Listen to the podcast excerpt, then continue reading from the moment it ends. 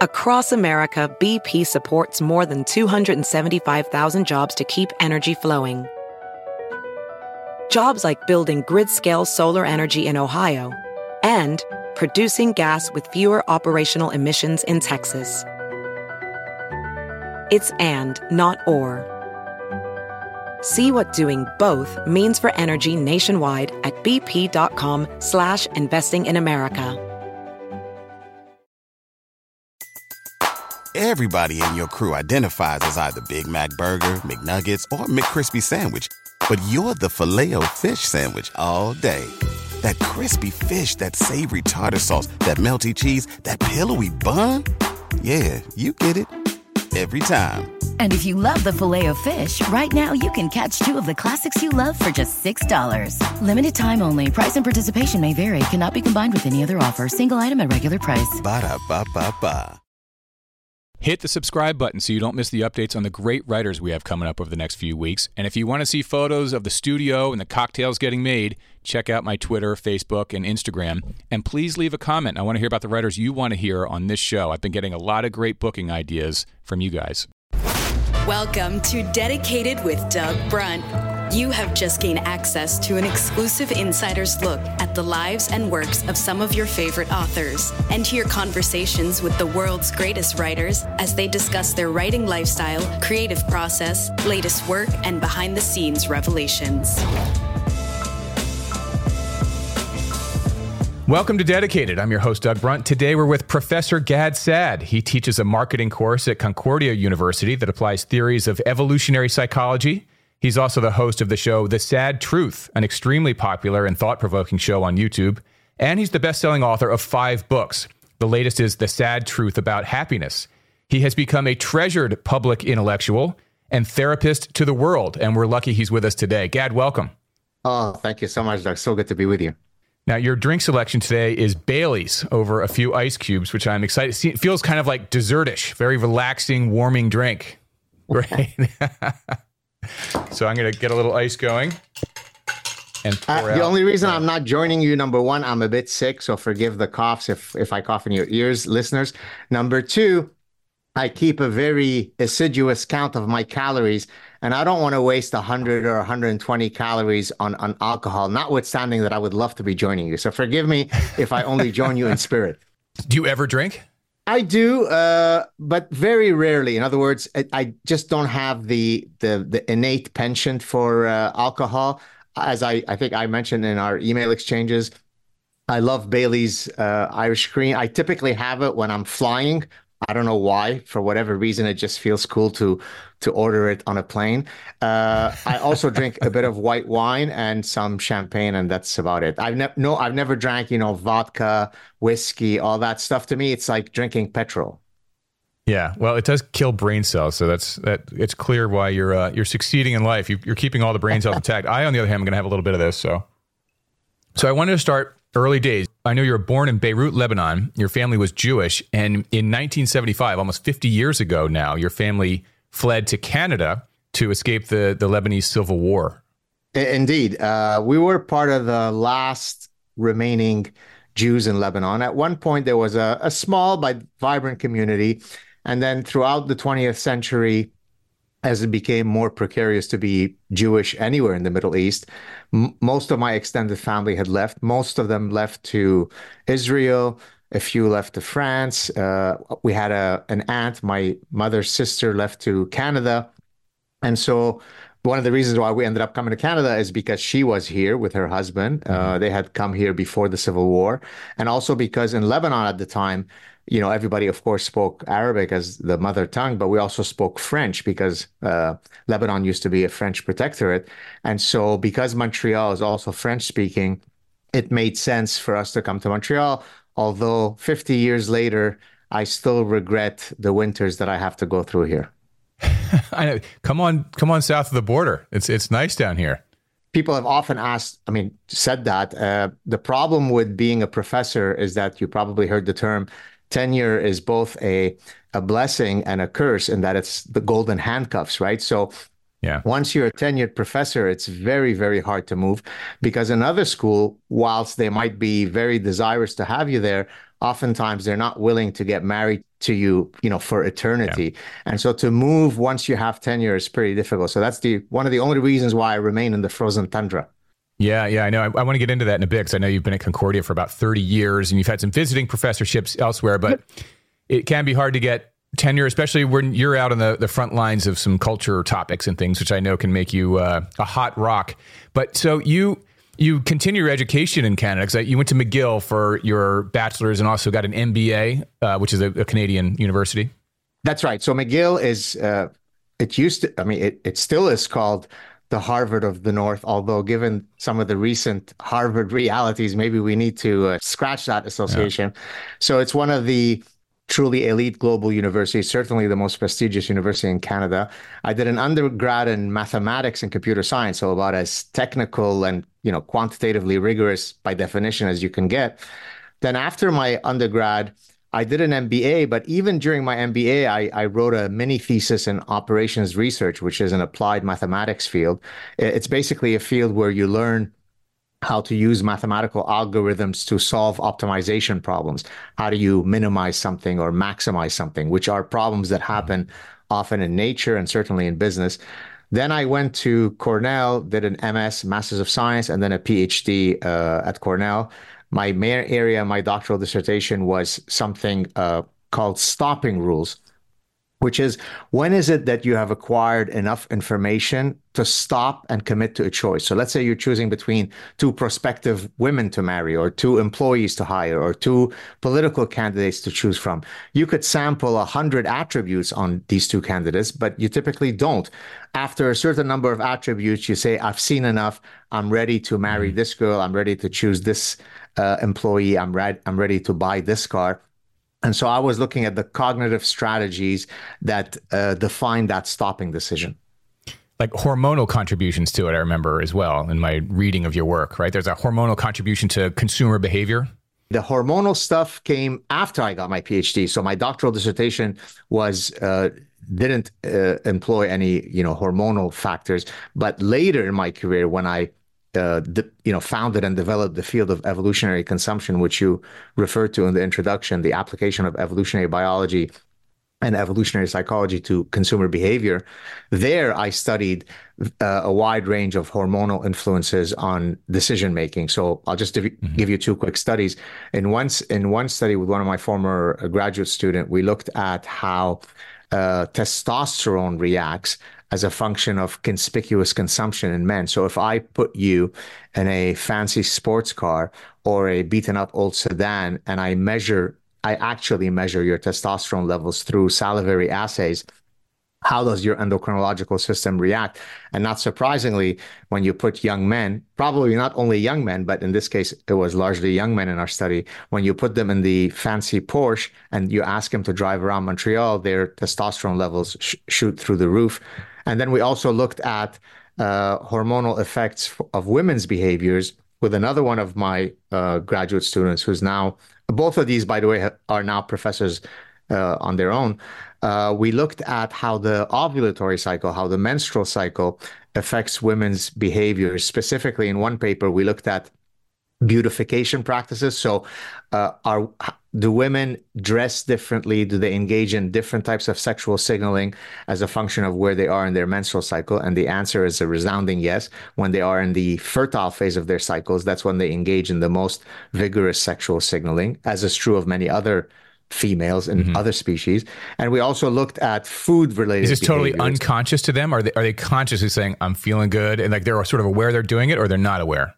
Yeah, that's a great question. I mean, they could be aware in that I I feel as though I'm sexy today. I feel that there's a you about me. That doesn't mean that they can offer the evolutionary explanation for why they are feeling that way. So, right. So, mm-hmm. it, it very much like how when you breathe, your your capacity to breathe is an adaptation, is an evolutionary mechanism that doesn't mean that it is within the conscious purview of most people to say, oh, let me tell you the evolutionary reasons of how I've evolved my respiratory capabilities. So it's mm-hmm. conscious mm-hmm. only in the sense that you know you may feel sexy when you are in the maximally fertile phase of your yeah. menstrual cycle but you don't necessarily have the evolutionary explanation for it right yeah if you wake up and you're like i'm feeling really fat today and you're not gonna you're not gonna wear the uh the lululemon stuff exactly. Um, so your book here, the fast, I, I, have tons of underlines in here for everyone who reads should always read with a pen, but yours in, in particular because it's, it's full of amazing little tidbits and facts. And you share a lot of personal. Uh, it's a great way to get to know you personally in the book as well because you share a lot of personal anecdotes.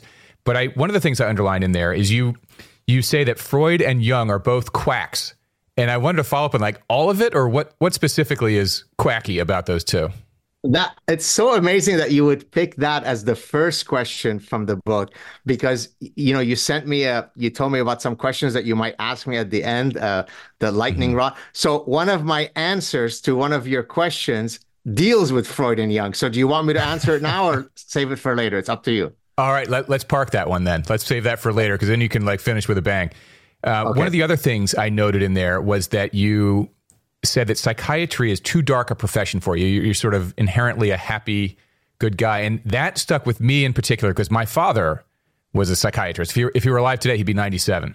And wow. I watched the evolution of his own practice. And one of the things that struck me was the darkness of it. Because when he was a young man, he, he was a very talented psychiatrist. So he was really in demand, and everybody in our area outside of Philadelphia, you know, he was he was the one people really wanted to be with. But as he got older, these patients would stay with him. You know, that's he was their guy, and and they were they weren't there for like two weeks of crisis. They were there, you know, weekly or biweekly, their whole lives.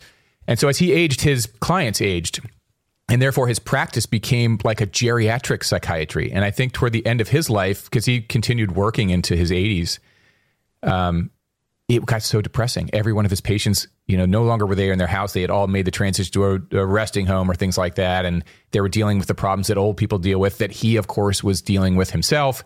And I think the whole thing got into this spiral of darkness. And I, uh, anyway, so what when you wrote about psychiatry being too dark a profession, that really hit me.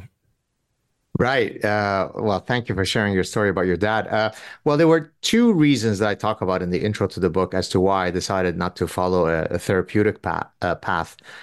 number one, you alluded to it, which is I felt that on the one hand, I have the personality to be empathetic and to try to you know resolve problems hence one of the reasons why i weigh in on all of this lunacy and culture wars because i just can't walk away from craziness. I feel like however small or big my voice is I, I, would feel like a fraud if i didn't weigh in. And so in that sense psychiatry or clinical psychology appealed to me because hey i would be spending all my days helping people. On the other hand i you know maybe because i i am aware of my strengths and weaknesses I felt that I was someone who was very, very sensitive and very sentimental. And I would probably be someone who would engage in endless ruminative thinking, right? I mean, hearing about how the five year old girl, you know, was, uh, you know, sexually abused by her uncle, uh, and, you know, while probably her mother knew about it, is, yeah, on the one hand, it would be great for me to try to help her. On the other hand, it probably wouldn't take me long before I would start drinking and put a bullet in my head because I can't deal with that kind of ugliness. And so I thought about it really hard. I mean, I, I, I actually thought after my undergrad of going to medical school so I could go into psychiatry. And I thought, you know what, I, I'm really interested in human behavior. I really want to contribute in the behavioral sciences, but let's maybe study something that's a bit more uplifting. So in retrospect, I don't regret it. And in a sense, when if you when you read the book now i'm known as the de facto global therapist i've kind of yeah. itched that scratch by being able to now offer advice and prescriptions to people without necessarily wallowing in how they were abused when they were five years old no it's great you're, you're like a broadcast therapist in a, in a sense and uh, it, you're too important a voice out there as a public intellectual to be confined to one room, one patient, and a one-on-one relationship. And I love that you're out there on the front lines of this culture war, taking on these issues, like the madness, and you, you do it in a great way. The the whole scene. I know my wife loves this when you hide under the desk and and you sort of take on sort of the the woke stuff. And I, I wanted to ask you about that because that is really the course you've taken. In addition to being a you know a professor, you're you're you are this public intellectual, and I have noticed with a lot of people who take on this challenge, like this madness out there, it can get highly vitriolic. And I, I see your stuff on Twitter and things like that, and you'll say something and you get viciously attacked and when people do get on the front lines of this, it can be hard and it can change people a little bit too. Like when you you can become more pugilistic and and sometimes pugilistic for their own sake. I feel like you are this happy warrior And I, my wife has referred to you and using exactly that phrase. But can you maintain it? Because there is this thing like as you're fighting the monster over time, sometimes you become the monster. Do you ever feel yourself kind of slipping into being pugilistic for pugilistic sake or, or slipping into like, oh my gosh, I'm I'm evolving to something I don't want to be? I, I don't think dispositionally I can ever change to that, right? I mean, I am dispositionally someone who is happy, right? I mean, I mentioned in the intro to the book that about 50% of our individual differences in happiness scores come from our genes. So mm-hmm. I think the the starting point of where my dial is set is to be happy.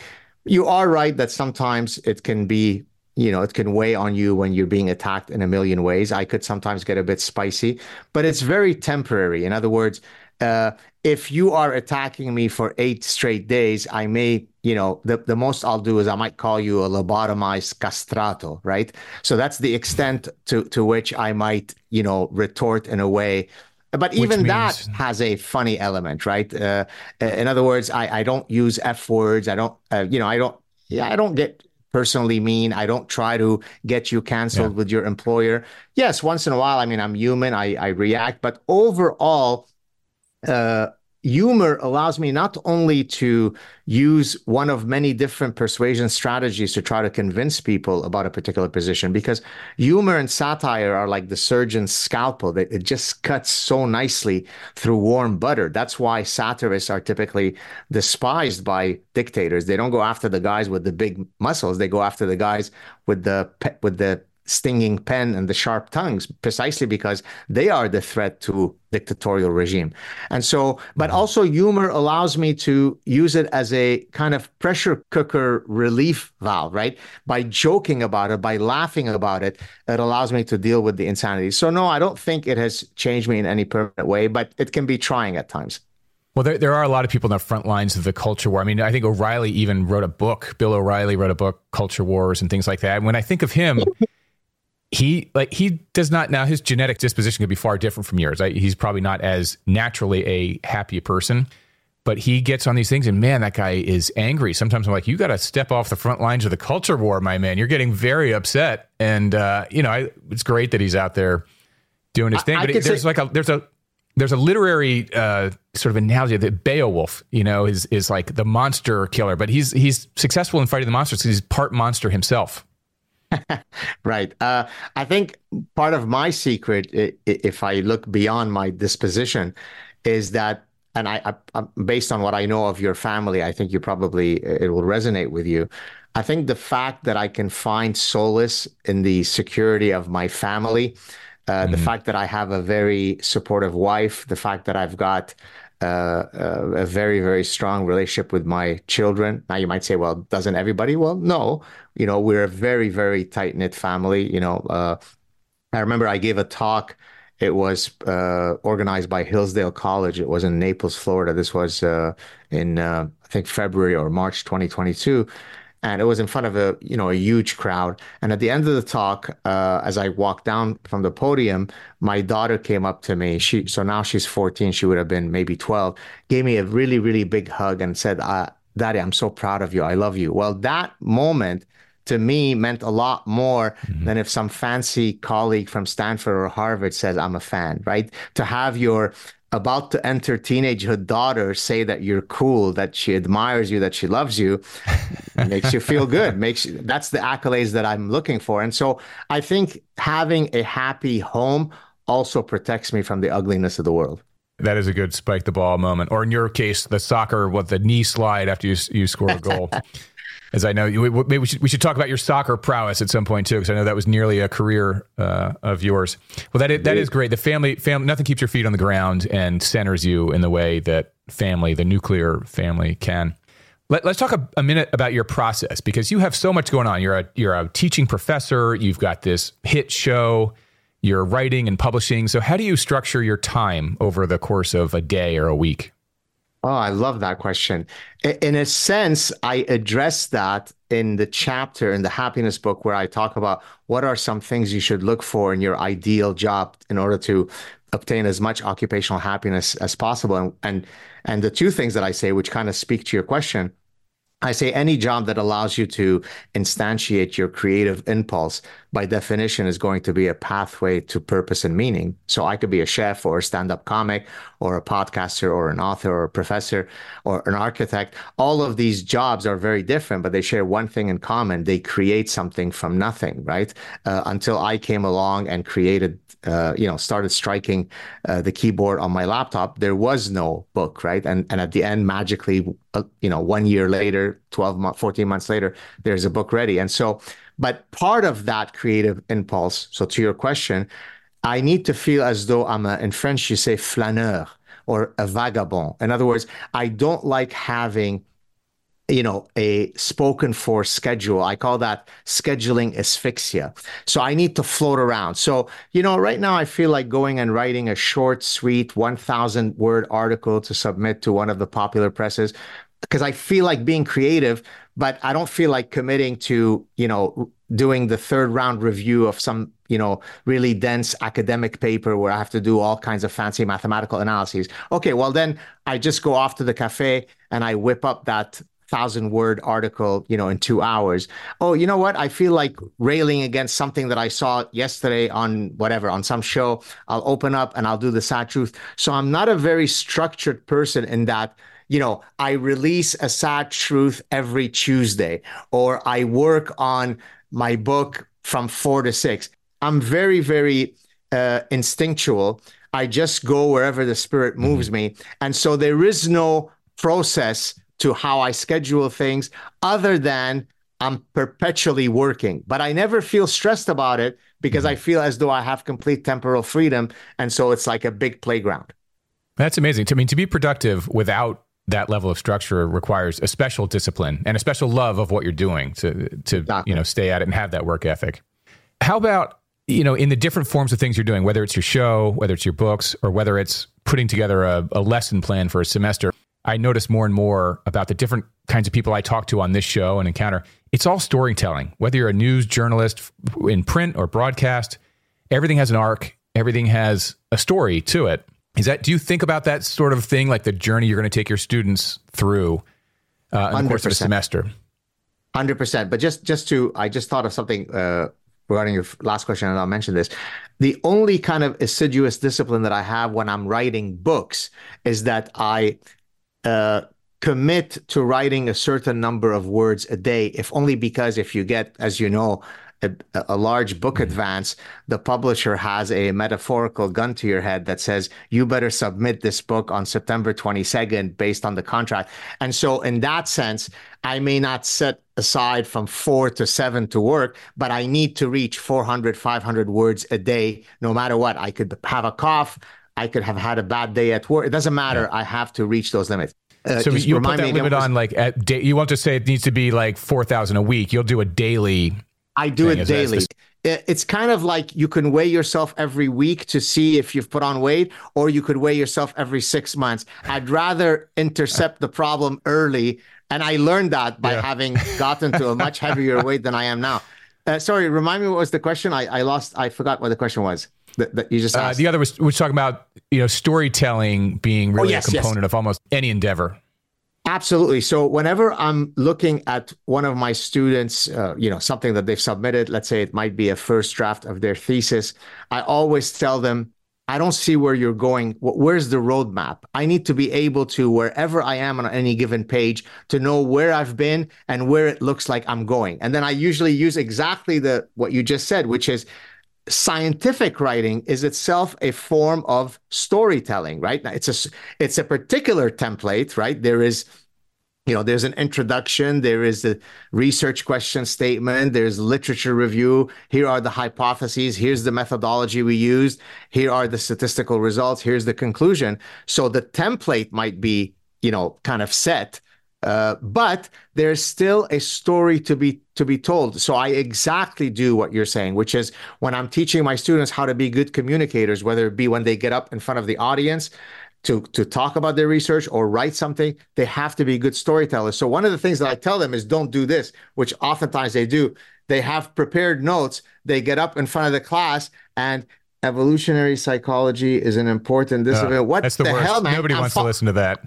no, so I, I tell them So after they finish, I, I, I don't usually point to a particular person because I don't want to embarrass them, but I say, just imagine how hopefully you've gotten engaged in the material that I've taught this semester. This is usually at the end of the semester where they're presenting their final projects.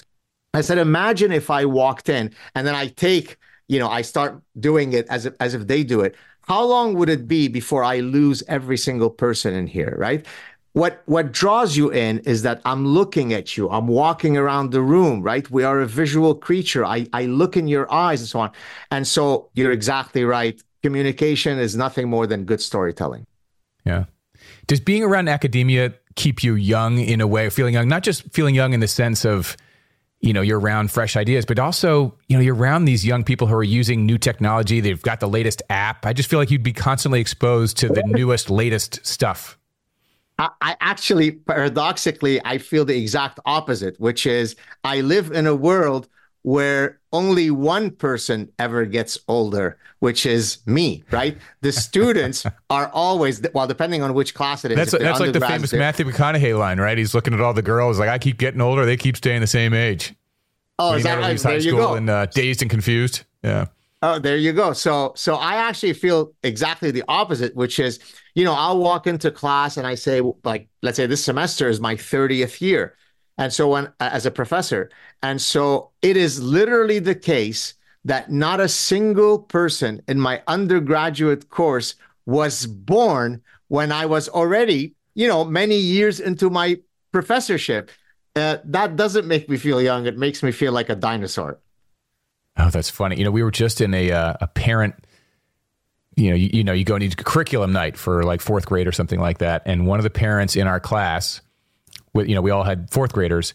The teacher teaching these fourth graders had also taught the mother in the class. So it was the second generation of, of student for her. It was, a, it was a moment that I think she did not enjoy as a teacher. It was like, my God, I've been doing this too long. We're going to take a short break and we'll be right back. Across America, BP supports more than 275,000 jobs to keep energy flowing Jobs like updating turbines at one of our Indiana wind farms and producing more oil and gas with fewer operational emissions in the Gulf of Mexico. It's and, not or. See what doing both means for energy nationwide at bp.com slash investing in America.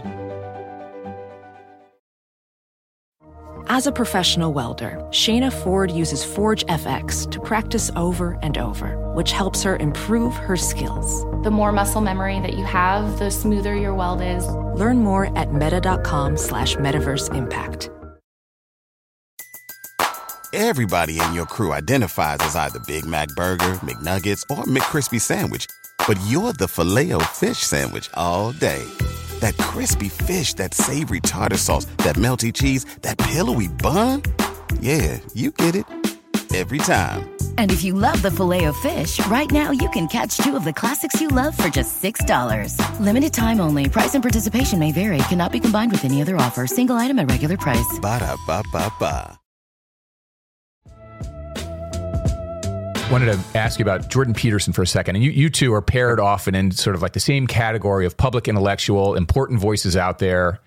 And I, I like Jordan Peterson's work, and I, I confess I haven't listened to a ton. I'm not like a, you know, one of the devoted uh, followers of of him, but I like what he's doing, and I have watched him a few times in interviews. And one of the things I noticed about him that I don't love, that is an interesting contrast with you, that I do love, is that I get the sense when he talks that he's he's got it kind of figured out. You know, he's like, here's how it is, and it, what rubbed me the wrong way is I got the sense that he was like, I'm kind of done learning. I'm only teaching. Whereas you have this thing of like, I'm never done learning. I am always learning. I'm I'm also teaching. Like I know a lot, but I don't know it all, and I'm happy to learn more. And I'm open minded to learning a lot more. And I'm open minded to being persuaded that I'm wrong. And I never got that impression from him, whereas I do get that impression from you. Do you have thoughts on that? Thank you. That's a that's a that's a lovely compliment because I think epistemic humility is something that I very much cherish. Look, uh, be, before I answer kind of the the Jordan versus Gad uh, comparison, one of the biggest stressors as I walk into my study where I'm sitting right now is you you, you can't see it now on camera, but well, but we see it behind you. I've got hundreds and hundreds of yet to be read books. And the amount of stress that I feel on a daily basis thinking, imagine if all of the knowledge in those books were now to be in my brain, how much more knowledgeable and interesting I would be, right? And so, exactly to your point, I always feel as though when you actually know a lot, you realize how little you know. There's so much out there to know. And so, by the way, and so now to to to speak about the specific comparison that you you mentioned between Jordan and me, Jordan has always operated in prescriptive world, right? As a clinical psychologist, it is part of his job to prescribe behavior. Whereas as an academic psychologist, I have typically operated in descriptive world. I just explain why do women do this? Why do men do that? How do they search for information? How do hormones mm-hmm. affect our behaviors? And so in writing this last book, Happiness, uh, the happiness book, I was concerned exactly to your point. So it's amazing that you picked up that difference between Jordan and me because I felt, do I actually have the necessary hubris to be able to tell people, here are the secrets to how to live a good life? Uh, could anyone ever have that kind of self-assuredness? And so that's why I think I try to attenuate that that issue by arguing that the prescriptions that I offer in the book are meant to serve as statistical likelihood of increasing your happiness, yeah. right? So so the, the world is a statistical minefield. And I can tell you that if you use this mechanism to choose a spouse, it increases the probability of you having a happy marriage. And so so to your point, yeah. I think that Jordan perhaps because I mean partly maybe dispositionally, but also because he has spent his career diving into the the psyches of patients, he feels more comfortable being prescriptive man. Yeah, I and by the way, your tone in the book was not at all like I'm up on Sinai telling you how it's going to be. It's it was much more like this worked for me. Here's some data in addition to support it. So take it, shape it, mold it, make it your own. It might work or help you in, in some way. Exactly. So yeah, the, the book exactly. is terrific. I, I, really did love it. Actually, one thing on that, again, drawing from your book, and and you do share some personal examples, and and I, I am curious how some folks in your life reacted to it because your cousin takes a bit of a beating at one one passage in the book, and it it goes to this thing of judgmental narrow mindedness. I guess you had had an interview with Tucker Carlson, and and you know you you get on with Tucker and you agree on some things and I'm sure not on some others. And your cousin though was like how could you ever you know be associated with that person in any way? And your message was to the reader was don't be like my cousin. So did exactly. your did your cousin ever read that and have have thoughts for you about that passage? I don't know if he's read it uh I, I hope he has. Be, I mean, I wasn't trying to be frivolously mean to him by being underhanded. I mean, frankly, I hope that he reads it and causes him. I mean, I it causes him to think because I thought I found. I mean, you know, I'm I'm someone who's very much driven by a you know a, an exacting code of personal conduct. Uh, mm-hmm. You know, I'm I'm my my worst critic in that I think that here are the standards by which you should abide by. Uh, and for him to publicly chastise me I mean, he mm-hmm. could have written to me privately and said, Hey, Gad, I just wanted to say, yeah, I love your success. And I'm sure you had good reasons to go on Tucker. He's got a huge show. But hey, tell me, you know, why do you like this guy? Here are the reasons why I dislike the guy. And I would have been happy to entertain that. We could have gotten yeah. together in person. I mean, he doesn't live in Montreal, but or we could have done. Well, I was wondering if he if he could have been. So you, you kind of hit him for being judgmental and narrow minded and sort of unpersuadable in a way. Like I, I was wondering if he ever would come back to you and be like, you know what, you have persuaded me. It just sounds like he did not. But it, would be an interesting experiment as a professor. Like, is anyone truly persuadable? And I don't, I don't mean like a six year old. You know, I can persuade my six year old of something, but like, what if you took? Are, are you teaching graduate? How old are your students? So at the undergraduate, they'll be up to 22, 23. PhD level, they could be up in their 30s. It'd be interesting if you took the, the group in the 30s, you know, which, the people who are really kind of set in their ways, and you can maybe they could self-identify as center right, center left, woke, whatever. If you had 10 and 10, you know, on the on far left, far right, if if you could tailor thing, like by the end, could you are any of them winnable? Like, do you think any of them would be truly win? Could you unwokify a woke person who's 34 yes, years old? Phenomenal question. And I actually address exactly that issue in chapter seven of The Parasitic Mind. The chapter is titled How to Seek Truth. And I'm offering this very powerful epistemological tool to teach you how to construct arguments in order to win debates when your interlocutors mm-hmm. are uniquely hostile. But then as I start that chapter where I'm very hopeful to your point that, hey, people can be flipped. People, if you give them enough evidence and if they are intellectually honest and they weigh the evidence, they might be willing to change their mind. I then refer, which goes again, I refer to a, a book that perfectly is antithetical to what I'm trying to do, which is a book by uh, uh, Mercier and Sperber, two French cognitive psychologists. Uh, I think I think the, the the theory is called the theory of uh, argumentation or something, where they argue that our faculty to reason did not evolve in order to seek some truth with a capital T, but rather it evolved to win arguments.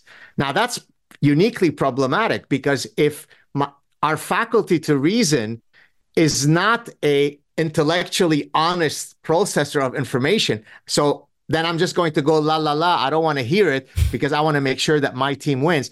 So mm-hmm. I think the truth lies somewhere in between those two extreme positions. I don't think I could flip everyone, but I don't think that everyone is so anchored in their positions and so intellectually dishonest that they are absolutely unwinnable. Because if that were true, then all of my public engagements have been completely useless because I then there there was there's no hope to ever change anybody's mind. So I think it I mean it would be great to, for example, look at what's what are some personality traits that can help us understand where you fit in that continuum. So for example, your mm-hmm. score on dogmatism might be one that is probably predictive of whether you are open to incoming information or not. Mm-hmm. I, I think to persuade someone over the course of a day or a week, it would have to be high trauma, like something, you know, someone has to die or you have to have, you know, but maybe over the course of a year or two, like you know, with a number of hits, and you know, you I don't know, you get sick of paying taxes over a period of time, or whatever it is. Or you know, I, I can offer a specific example that's taking place right now. So take for example the the American billionaire Bill Ackman, right? Who I'm now seeing incessantly going after his alma mater, uh, Harvard, right? Well, yeah. Bill Bill Ackman was not at the forefront of the culture wars when Gad Saad was standing as the lone wolf for 30 years saying, We have a problem. Here's the problem, right? Bill Ackman, and I'm not I'm not saying this to to identify Bill Ackman as a problem, but because it's a reflection of a more general, you know, reality of human nature, which is most people only pay attention when it uniquely affects them, right? So when mm-hmm. Bill Ackman saw that there was massive Jew hatred on university campuses, well, he's Jewish, so okay, his ears perked up. When he saw it at his alma mater, which he's proud of, now his ears double perked up. So now he is fully engaged. But frankly, the real hero, and again, I'm not I'm not criticizing Bill Ackman. I think he's a great guy and so on. He's doing good stuff. The real hero is the one who intervenes when it it has no immediate relevance to him, right? It's it's right. the fact of seeing the the woman being mugged in the alley. It's not my daughter, and yet I still can't help but feel as though it's my duty to intervene. So so to your point, I think most people are unwilling to be persuaded until it's it the, it knocks on the door. Do you where you are at Concordia is it very different from Harvard? I mean, the, the Harvard madness is uh, is it's hard to believe that's happening. Is it very different where you are? do you think it's pervasive throughout university? I mean, Canada's maybe even be worse than America. In, in uh, well, Canada is worse than. America, and Concordia is uniquely woke.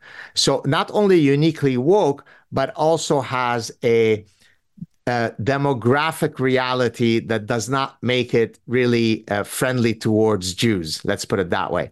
So Concordia University, well before the current uh, Mid East crisis, used to be colloquially known as Gaza University.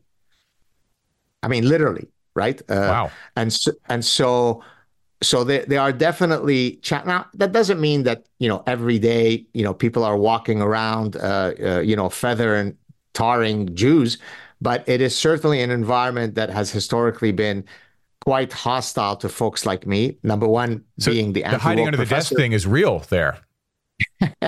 like, well, in that case, yes. I mean, have, you, have you ever felt physical? Have you ever felt physically insecure there? Oh, Doug, I I walk around on campus with security. Are you kidding me? Uh, I, so it first started in 2017. I was receiving a just a tsunami of death threats, uh, online mainly, so that I had to report it to the university. The university uh, they they assigned someone to the case who then went with me to the Montreal police. We had to file a report with the detectives of the. This is not the campus police. This is the the Montreal police.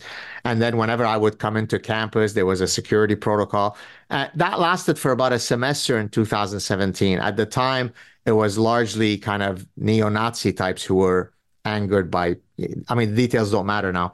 But most recently, this past semester, given some of the uh, realities that have uh, transpired in the Middle East and some of the positions that I've taken and so on, uh, it, has been very, very rough for me to go to, to, to campus. I mean, imagine I I have to walk to school where you know most people recognize who I am, and there are mm-hmm. You know rabid chants of Intifada and from the river to the sea. That can't be a non-hostile work environment, right? My God, oh my God, there's got to be. I mean, I know it's tough to we, we kind of hit on this early on. It's not like you just pick up at some other university and getting tenure and professorships is not an easy thing. But I, I, I, I wish you would find a, a better place to be. That is really hard. Well, from your lips to God's ear, frankly, I mean, even beyond the fact of the my unique reality at my current university, look, uh, to be a professor is is in my DNA. I mean, you you you could you could take my DNA and you'll see where it codes for me being a professor. So it it pains me to to no end to to say, hey, maybe you know I've I've had my run in academia. Not that I would ever want to leave academia, but frankly, there are elements of academia outside of the woke stuff that I've grown tired of. So the the administrative burdens I don't really enjoy. The telling Timmy why he got a B minus on participation because he actually didn't end up showing to 60% of the classes is not really where my time is well spent. And I don't mean that and I'm I'm too important, I'm too haughty to care about that. If you truly were a student who was interested in engaging ideas, then I'd be infinitely available. But there's just the mm. the daily grind, the daily mechanics of the management and administration of you being a professor that after 30 years I'm tired of. So what I would love to do in a in a dream world would be to immerse myself every moment, every waking moment of my life in the process of creating, whether I'm creating the online content or creating an article in in a popular magazine or a yeah, I feel like you and uh, you and Dennis Prager ought to team up. We'll get like the Saad Prager you, and that'll be you know take that institution to the next level. Well, I mean, in a sense, Jordan, to, to your earlier comparison that you referred to, Jordan is trying to put together what he calls the Peterson Academy, and they've they've come to me several times asking me to teach courses mm-hmm. within their academy. Uh, the problem is, is you know, as long as you don't have a credentialized way of having those courses count to some, something, right? If, if you're just saying mm. in a purest sense, hey, look, there are infinite number of ways by which now you could be taught by all of the great thinkers. You just have to go on YouTube. That's true. So from an int- intrinsic perspective, uh, you know, the world is truly your your pedagogic oyster, so to speak. But if you need the credentials, regrettably yeah. right now we still need to go to universities there, there, is a value to going to cornell and harvard and yale right. which having that the degree. Saad prager yeah. university doesn't give you yeah um, two quick things before we get into the lightning round one is if you could help me out with this question that's been nagging me i went to a funeral service for a, a great friend of mine who's jewish and at the service they there's discussion of the afterlife, but I had always thought Jewish people don't believe in an afterlife. So can you clear that up for me? Well, that's that's my understanding as well. So, and it it pretty much ends there that there isn't uh, an afterlife. So, what what what is it that they were saying that altered your understanding of it? Is it they thought that, that there was an gonna, afterlife? Yeah, they were going to meet again in the afterlife. So I don't know. I mean, I think okay. that there I was, is I was some confused by that. Yeah, no, I, I I, I, fall into your camp, which is that there isn't uh, the same concept of an afterlife as you might have, say, in Christianity. Now, of course, when the Messiah is supposed to come, which in Christianity he's already come, in Judaism he hasn't, then that's when you know you might have the raising of the dead and so on. But I don't know all of the other details, frankly. I couldn't tell you. Okay. And then last thing, if you could, for the listeners, give your quick pitch, like the, you know, after you've been a month on book tour, you've got this riff down. Give us sort of your pitch on the Saad truth about happiness and the parasitic mind, why that would be a great uh, book, especially in these times with the madness going on around us. So, the parasitic mind basically explains how these idea pathogens were all spawned on university campuses, how they spread, how they proliferated, and then at the end of the book, I offer a mind vaccine to inoculate us against these dreadful ideas. What are some of these dreadful ideas? Postmodernism, cultural relativism, social constructivism, identity politics, uh, you know, the the victimology, poker game, diversity, inclusion, and equity. All of these, I trace their history and how we can develop the type of cognitive discipline to inoculate ourselves against that. So that's the parasitic mind. In the Saad truth uh, about happiness, I talk about some of the decisions that are most likely to increase our happiness, choosing the right spouse, choosing the right job. And then I go through various mindsets that overwhelmingly increase your likelihood of being happy. So pursuing all things in moderation, as Aristotle had taught us, it, it actually truly does work. It's a universal law of maximal flourishing viewing life as a playground, uh, pursuing variety, trying to live life with a, with a sense of anticipatory regret. One of the things that you know looms in people's minds when they're sitting on the proverbial uh, porch when they're 85 years old is they have these ruminative thoughts about things that they regret. The, and typically, the things that they regret most are they regret things that they didn't do, regret due to inaction rather than regret due to action. So if you can mm-hmm. always be mindful of that, Jeff Bezos, by the way, when he decided to leave his high paying job to start Amazon, used an anticipatory regret mechanism. He said, I didn't want in the future to look back and regret that I hadn't done it.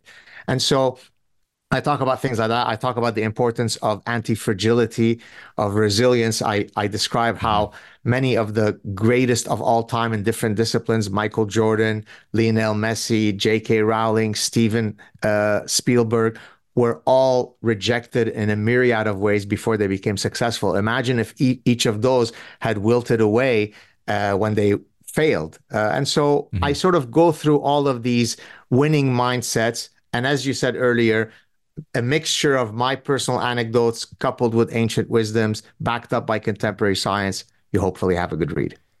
Uh, it's a great relatable read. I connected with so much in there. And if we allow that 50% of happiness is non-genetic, there's a lot of room for optimizing. And this, this book is a great, great way to get you thinking about how to do that. So the Saad truth about happiness. All right. So on to the lightning round with Professor Gad Saad Your favorite book as a kid? You know, you you you stumped me with that one because I was trying. I first of all, I was going to write back to you and say, "Well, what do you mean by kid? Is is eighteen year old a kid?" I took it to mean much younger than that, so I had to go back into my memory trove when I was in Lebanon growing up, which is probably one of the last times that I very seriously read fiction. Uh, I'm I'm I'm I'm a way better nonfiction reader than I am of a fiction one, and so there were two series called uh, in and I actually wrote them in English, but I knew them in French. Le oh, let me just read it. Le Clan des Sept. In English, it the series is called The Secret Seven, and Le Club des Cinq, which is the famous five. It's Enid Blyton. I didn't even know that that's who it was, but it was. I used to devour these books. It's about these intrepid kids that go around the neighborhood, kind of solving these mysteries. And so mm-hmm. I always kind of it, these resonated with me. So that answers the under 11 years old books that I read as a kid. The neighborhood was it in France? These are French kids. Uh, these are, uh, I think they are French kids, but of course I was in Beirut, Lebanon. But I think they were. Yeah. I mean, at least that's how I coded it because like I read it book, in French. Yeah. But I, frankly, I don't remember yeah. where where it was taking place. All right, that's a good recommend. I've not heard those, so I'll pick it up. Uh, book or books you're reading now? Well, you mentioned earlier uh, the story with my cousin. Now, last week I had this author on my show. I'm currently reading this neo-Nazi this evil yep. monster Tucker. I'm reading that. The next one. Uh, so for for listeners only, that was a big. Who wrote that Tucker biography? Which which one was uh, that? Chadwick Moore. Chadwick Moore on Tucker. Okay, Tucker Chadwick Carlson. Moore wrote the book. He he was on my show last week, so go check it out. Absolutely lovely guy. Uh, I'm almost done with the book. Very nice, fun, easy. You know, easy, quick read. Was he uh, cooperating with that book, or was that is it the authorized biography or unauthorized? It, it, no, no, it is because he actually hung out with him, even stayed with him for long periods of time. Interviewed his his wife Susie and so on. There are there are all kinds of really personal stories, which I mean, I know, and I think you do as well, and certainly your wife does. Uh, I know Tucker personally, and so you know, I I, I know him on a on a more intimate level. But as you read the book, you even appreciate uh, how lovely he is, uh, and it, it, resonates with you because I, I can I can understand some of the stories in there. He's really quite a warm guy. Uh, the book that I'm thinking of reading next, which speaks to our earlier uh, issue of the stress that I feel of all the books that I've yet to read. Just last week, I picked up from one of the only remaining used bookstores in Montreal that that's still standing.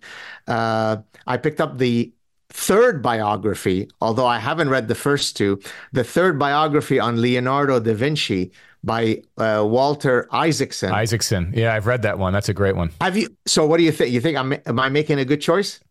Yes, it's a great book. It's a great book. You learn all sorts of fun things. Like he carried the Mona Lisa with him basically all his life. You know, there's certain wow. people like the the, the Picasso, um, um, Cezanne or Matisse. You know, Picasso basically would finish it and then it was done. Matisse would work forever and it was hard to let it go. Da Vinci carried the Mona Lisa till his dying day, and and would you know break it out over decades and make little changes, little adjustments, and anyway, wow. fascinating stuff. I mean, that guy he had the right brain and the left brain working in this unique way wow, that, that only a handful exactly, of people in the history have ever had.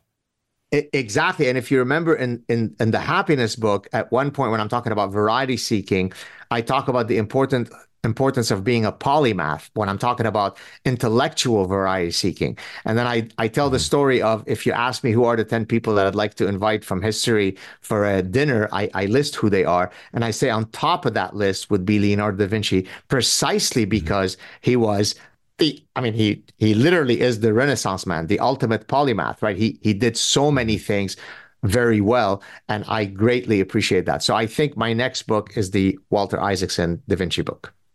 Yeah, you'll love it. I, Isaacson's great as well. I mean, a fascinating subject, and in Isaacson's hands, just just really great. The best or most thought provoking question ever asked by a student in your in your class. By the way, I, I so love those questions. F- few people, I mean, yeah, I've been on a million shows. I love those because they, they really kind of stop you and make you think. Can I slightly cheat by saying it's not a question by a student, but it's a student approaching me after the end of a class to say something. Is, would that be okay? Sure. Yeah. Okay. Uh, as I actually, I, I, I can't remember. I think I might. Th- that actually speaks to the Freud Jung thing that earlier I said. Can we maybe we should hold off and table it? So I was teaching. I was a visiting professor at UC Irvine at one point for two years, and I had just finished lecturing uh, so this this was a, a consumer psychology book, a, a, course, consumer behavior course to MBAs, mm-hmm. many of whom were coming from a health background. You know, they were physicians or surgeons and so on.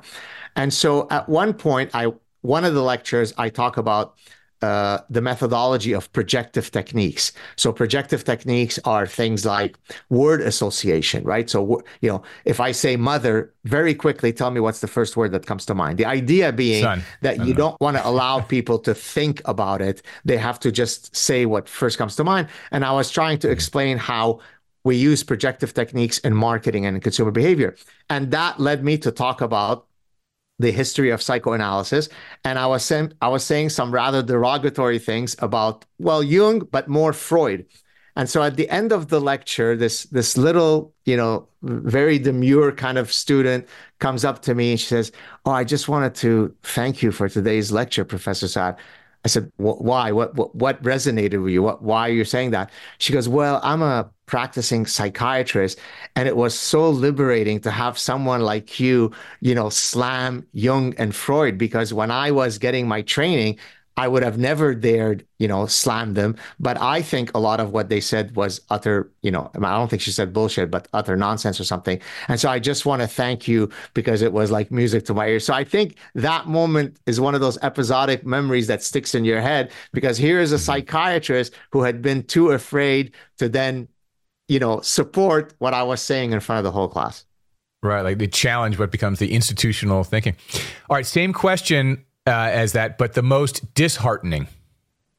Uh, so this speaks to my question when I said I hate some of the mechanics and the the the administration of my daily life as a professor. So I'm talking about you know the evolutionary roots of psychopathology, and a student puts up their hand, and you know I'm excited. I'm you know I'm a passionate guy. Yes, John, uh, sir, what what you said right now is that going to be on the exam? So I usually start off the, the first day. Often people think I'm this really kind of very you know, acerbic guy because I walk in somewhat pissed off, not the happy warrior, because I want to uh, try to pre- prevent a lot of the bullshit that I might face later in the course. So I usually tell them now, don't ever ask me, is this going to be on the exam?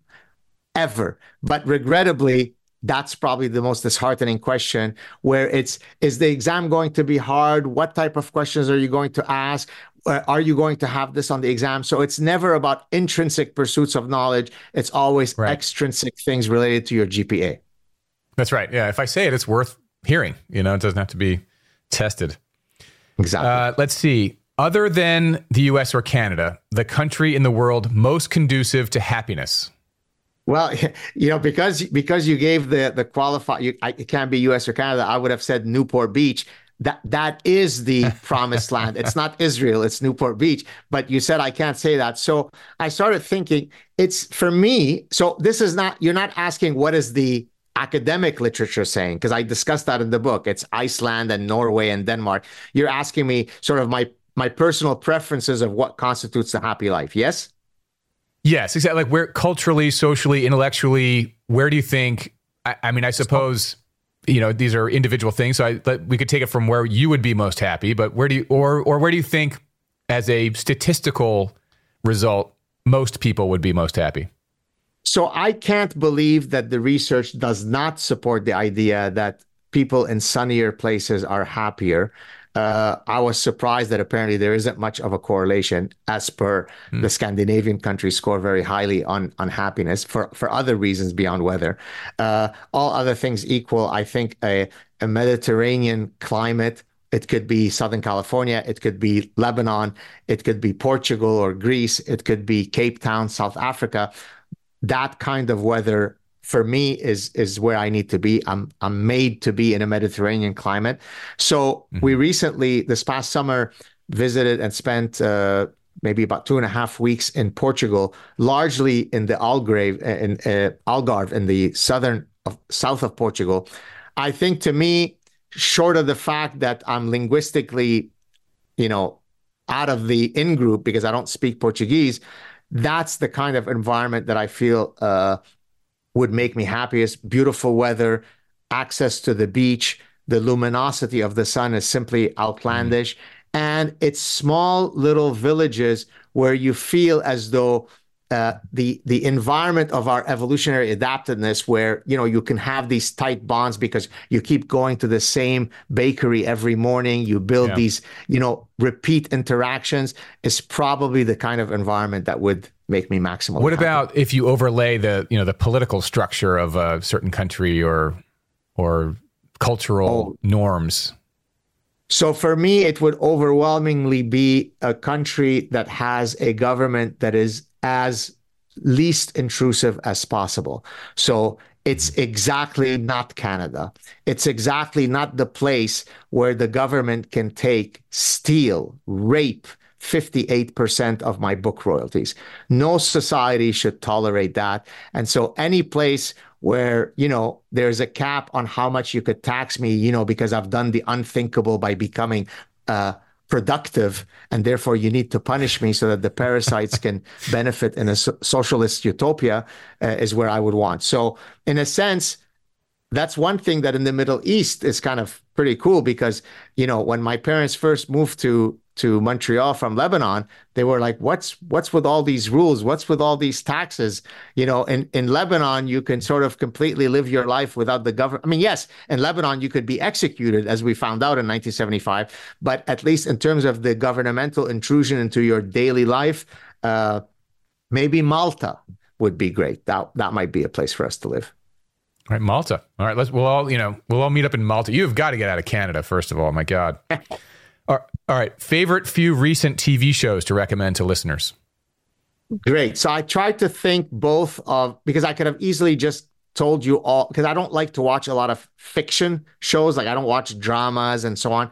Uh, usually, I love police documentaries, crime. You know, right? So. Mm. I, there's a new show, Interrogation Raw, where they show how the cops are slowly you know hammering away at some guy who's saying i didn't do it and and i love the dynamic as a psychologist of how the criminals always think that they're way smarter than the cops. The cops are complete hicks who absolutely can't put two and two together. And yet, bit by bit, the noose is tied. I mean, metaphorically, if not mm-hmm. literally, around the the the criminal. So I enjoy those types of shows, cold case files, interrogation raw, and so on. But in terms of a fiction show, I recently watched. Uh, I think it was two seasons of White Lotus. Oh, yeah. Have yeah. you seen that? That yeah, hilarious. Yeah. yeah, I love that because well, I looked at it. I mean, first it's it's entertaining. I love the the the setting. I think the second season was filmed, if I'm not mistaken, in Sicily, where my wife and I had spent some time. Sicily would be another place where it could bring maximal happiness given my preferences. But I loved there were many evolutionary themes, right? As in mm-hmm. any good literature or any cultural product that sticks, it, it has to be congruent with human nature. It has to speak to our shared human, you know, nature, our biological heritage. And so, you know, the the the the jealousy felt at, you know, is she cheating on me and so on and all these kinds of mm-hmm. things really captivated me if if for no other reason the fact that I understand the evolutionary roots of all those sentiments. So I would say White Lotus was really good. Another one which you probably might not be familiar with because you don't speak French is a French series that's outstanding. It's called Call My Agent. It's it refers oh, yeah. to. Have you seen it? I we we did a couple as you know with subtitles. We did a couple episodes of that, and uh, we, somehow we got off track. But I was really enjoying it. We'll go back to it. And I wish you could look. I'm sure that the translation is great, but when you listen to it in the original language, there are you know unique idioms and and and references that are specific to you being able to understand French. So I don't suspect that you're going to learn French to watch it, but so so watch it with subtitles. But that's a great show as well. Okay, great, great recommendations. Well, last question for Professor Gad Saad. One piece of advice for listeners. Uh, I would say live an authentic life. Now, and I don't mean authentic in the sense be real in your interactions. That's important too. I mean existentially authentic, right? So don't become a pediatrician because your dad was a pediatrician and your and your granddad was a pediatrician, because I can almost guarantee you that you will wake up at 58 and deeply regret that you never pursued your interest in art or architecture because you didn't live an authentic life. So Understand yourself, as the famous Delphic maxim says, know thyself. Uh, know thyself. And once you know thyself, you could hopefully live an authentic and true life. No, that's great advice. Gad, thank you so much for being here. This is great. Thank you so much. What a pleasure to talk to you. If you enjoyed this podcast, please download, rate, subscribe, write a comment. Let me know the authors you want to hear from. I read all the comments. Thank you.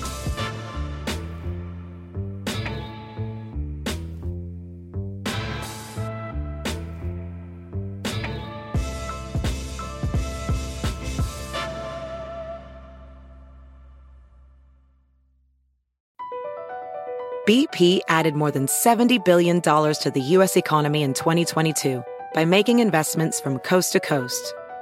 Investments like building charging hubs for fleets of electric buses in California and starting up new infrastructure in the Gulf of Mexico. It's and, not or.